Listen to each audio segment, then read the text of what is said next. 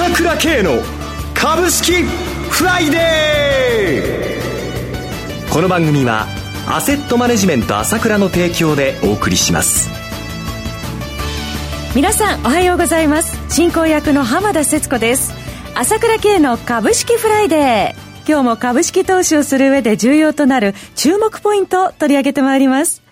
パーソナリティは、アセットマネジメント朝倉代表取締役、経済アナリストの朝倉圭さんです。朝倉さん、おはようございます。おはようございます。よろしくお願いいたします。よろしくお願いします。さて、東京株式市場日経平均株価も昨日まで8日連続高と、徐々にいい相場展開となってきていますよね。いいですよね。えー、まさになんかね、はい、読み通りと言っちゃうんですけれども。あの、朝倉さんおっしゃってる通りの。通りですよ。あの、なってきてますよね。はい。はい、ニューヨークも好調のままということで。強いですね。えー、まあ今日は下げたんですけども、はい、まあちょうどレイバーデーっていうので3連休前になってますんでね、はい、ちょっとずっと上げてきたところで一旦ね、売りたい人は売りましょうというところなんですけれども、えーまあ、あとトランプさんがね、2000億ドル来週にも発動するよというようなことを対中対中国に関税ですよね、新たなね。はい、まあ、この辺でちょっと水を差したものの、結局ザラバ段階ではアップルがまた新値、アマゾンがまた新値ですよ。強いですね。ま全くこの IT に対する資金集中っていうのはもうこれ前からずっと私言ってますけれども、はいまあ、お金の構造的な流れというのもありますよね。はい、債券が買えないという中で、この流れっていうのは、まあ、当分、まあ、続いちゃう流れですよね。はい。えー、ただ、朝倉さん、あの、アルゼンチンはじめ、その、新興国経済をめぐる不透明感については、どう見たらいいでしょうか？これも、まあ、アメリカにお金が行っちゃうっていうのと裏腹なんだけれども、はいまあ、この状態っていうのはまだちょっと落ち着かないかもしれませんね。うん、まあ、日本にとって、ものすごくその影響が出るというわけではないんだけれども、はい、影響出るとしたら、為替の円高というところで出てくるんですけれども、ただそれに関してもドルが非常に強くて、ドル高というのと一緒になっている流れなので、はい、あまり大きな影響はないと思いますね。日本の場合は、やはり、その、今の相場を崩すものがあるとすれば、中国が変調になった時だけで、はい、今のところ中国落ち着いてますから、ただこの辺の問題はちょっと際どい問題もありますので、その辺はセミナーなんかでも話そうと思ってますけれども、まあ注意すべきはそちら側ということで、まあ、新興国アルゼンチン、それからブラジルとか南アフリカなんかも含めて、この辺はそさほど、まあ一時的には相場は動くでしょうけど、気にすることはないと思いますね。はいえさて、朝倉さん、来週月曜日からアセットマネジメント朝倉の西野さんが、なんと株ワングランプリに初登場とのことですね。そうなんですね。西野。これは実は今まで全く表に出さなかったんですけども、はい、うちの秘密兵器なんですよね。ついに出すか、出そうかなということなんですよね。はい、えー、まあ、うちね、カバングランプリ、えー、いろいろやってきて、まあね、あの、いろいろ好成績ということでね。皆さん、ね、まあ、長谷川もね、芥川もね、長瀬もね、はい、吉田もね、まあ、好成績ということだったんですけれども、はい、実は、西野っていうやつが西野さん。隠れてるんだよね。ブレイン的存在と伺ってますけど。そうなんですよね、えー、あのもう本当に心強いですよね。アセットマネジメント朝倉人材が豊富ですからね。そうですね。やっぱりこう仕事楽しくなきゃダメだから、はい、私はやっぱりその仲間っていうか、もう本当に株好きな人、ね、そういう人をやっぱりこう、楽しく仕事したいじゃないですか。はい、だからそういう人だけ集めたので、あまあそういう人だけってわけじゃないですけれども、やりましょうということでやってきたんで、はい、まあ、おかげさまで私が楽させていただいてます。株大好きな方が揃ってらっしゃるということで、まあ来週から始まる株ワングランプリ、期待しております。そして、朝倉さん、再来週いよいよ朝倉セミナーですよね。マーケットも強気になってきた様子ですし、この変化についていくためにも、朝倉さんのお話必見ですよね。いやー、ここ聞いてもらいたいですね。これ、年末までの展開を考えると、この9月、一つの大きなポイントになりますからね。はい、やっぱりこの綺麗なこの上昇相場についていきたいところですよね。えー、何を買ったらいいのかとかっていうとかいろいろあるじゃないですか。見どころですが。そうそうそうそう。もちろんこの長谷川に登場してもらって、個別銘柄の話でじっくりしてもらいますけどね。はいあとはやっぱりアメリカ中間選挙がありますけれども、これについてこのアメリカの政治、経済、それからもう一つ大きいのが社会。はい。ここでやっぱり大きな変化が出ているのと、もちろんこれが中国も同じ。大きな変化がですね、まあ政治経済もそうだけど、社会。ここにも出ているので、はい、この辺も含めてですね、じっくり話したいですよね。まあやはり非常に変化点のとこなので、この辺の話重要なんで、ぜひ多くの人に聞いてもらいたいと思いますね。はい。えー、その他にも先ほどお話しいただいた中国経済の行方なども、えー、お話しいただくということで、内容盛りだくさんの、えー、でお送りしていただくということなんですが、その朝倉セミナー、9月8日土曜日、東京大手町で開催します。朝倉セミナーのお申し込みは、朝倉さんの経済情報配信者、ASK1 のホームページ、またはフリーダイヤル0120-222-464、0120-222-464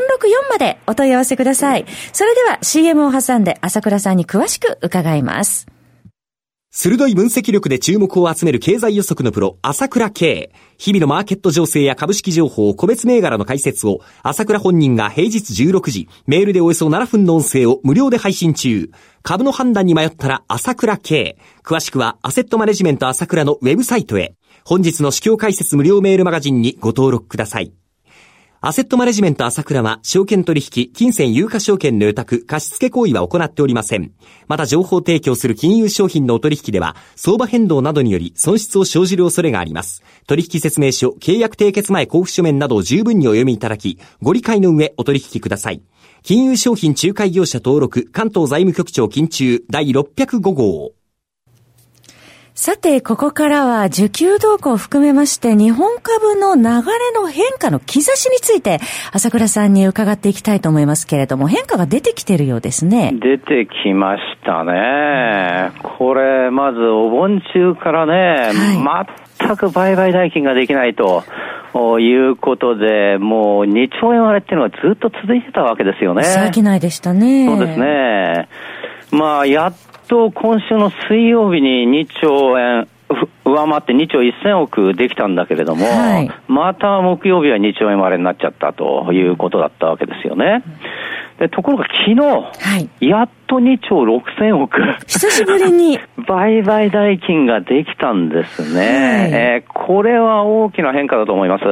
まあこれ一つできたっていうのは2万3000円、えー、連日乗せたということもあると思うんですけれども。なかなかでも滞留できないと。そうなんですね、はい、もう2万3000円が売りっていうコンセンサスが強すぎちゃうので、えー、ただここでもう一つ大きな変化がこの中身でありまして、何でしょう。実は空売り比率がですね、はい昨日43.8ということで、2%以上ですね、増えたんですよ、前日から。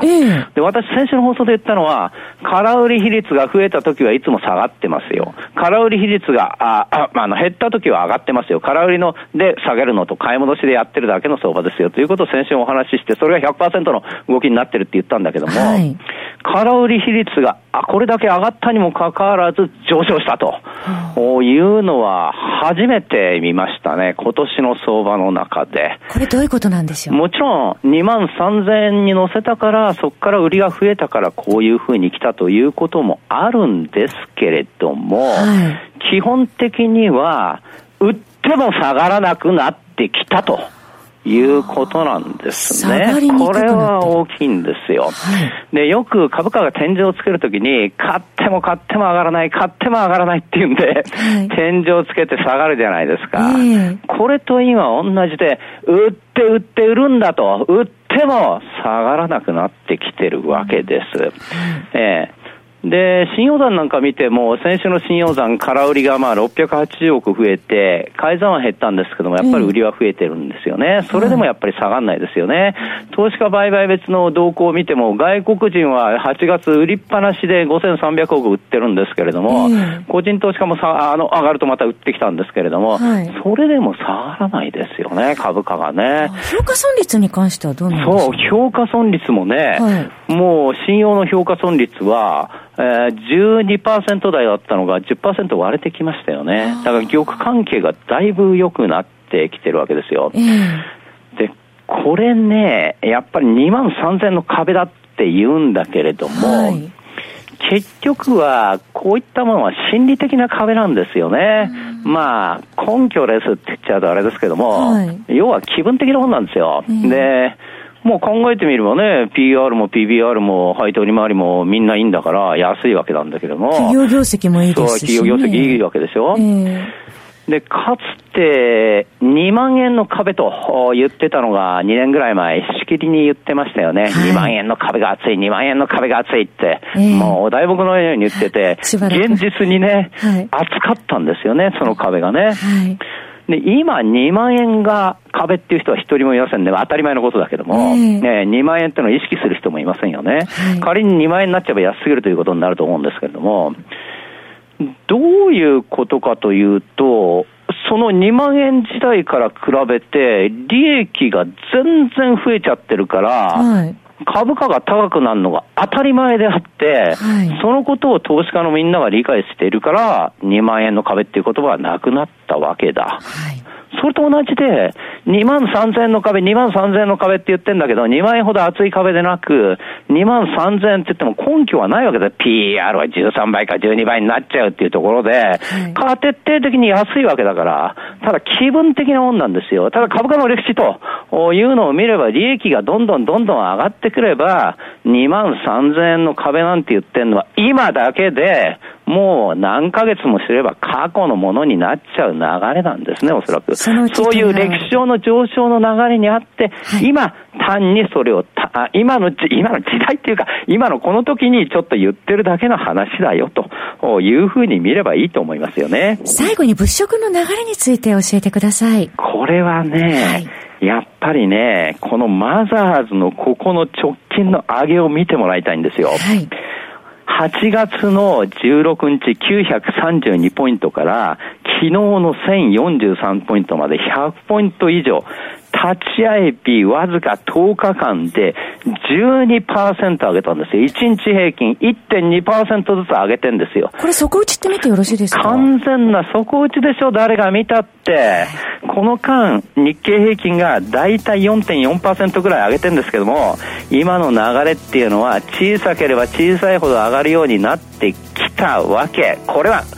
大規模に売られたことの裏返しでこういう風になってきたんだけどもいよいよ綺麗な上げになってきたよということがはっきり見えてるでしょということですね。そろそろお別れのお時間です。お話はアセットマネジメント朝倉代表取締役経済アナリストの朝倉圭さんでした。私朝倉慶が代表を務めます。アセットマネジメント朝倉では SBI 証券楽天証券証券ジャパンウェルスマンの口座開設業務を行っています私もホームページから口座開設をしていただくと週2回無料で銘柄情報を提供するサービスがあります。ぜひご利用ください。それでは今日は週末金曜日頑張っていきましょう!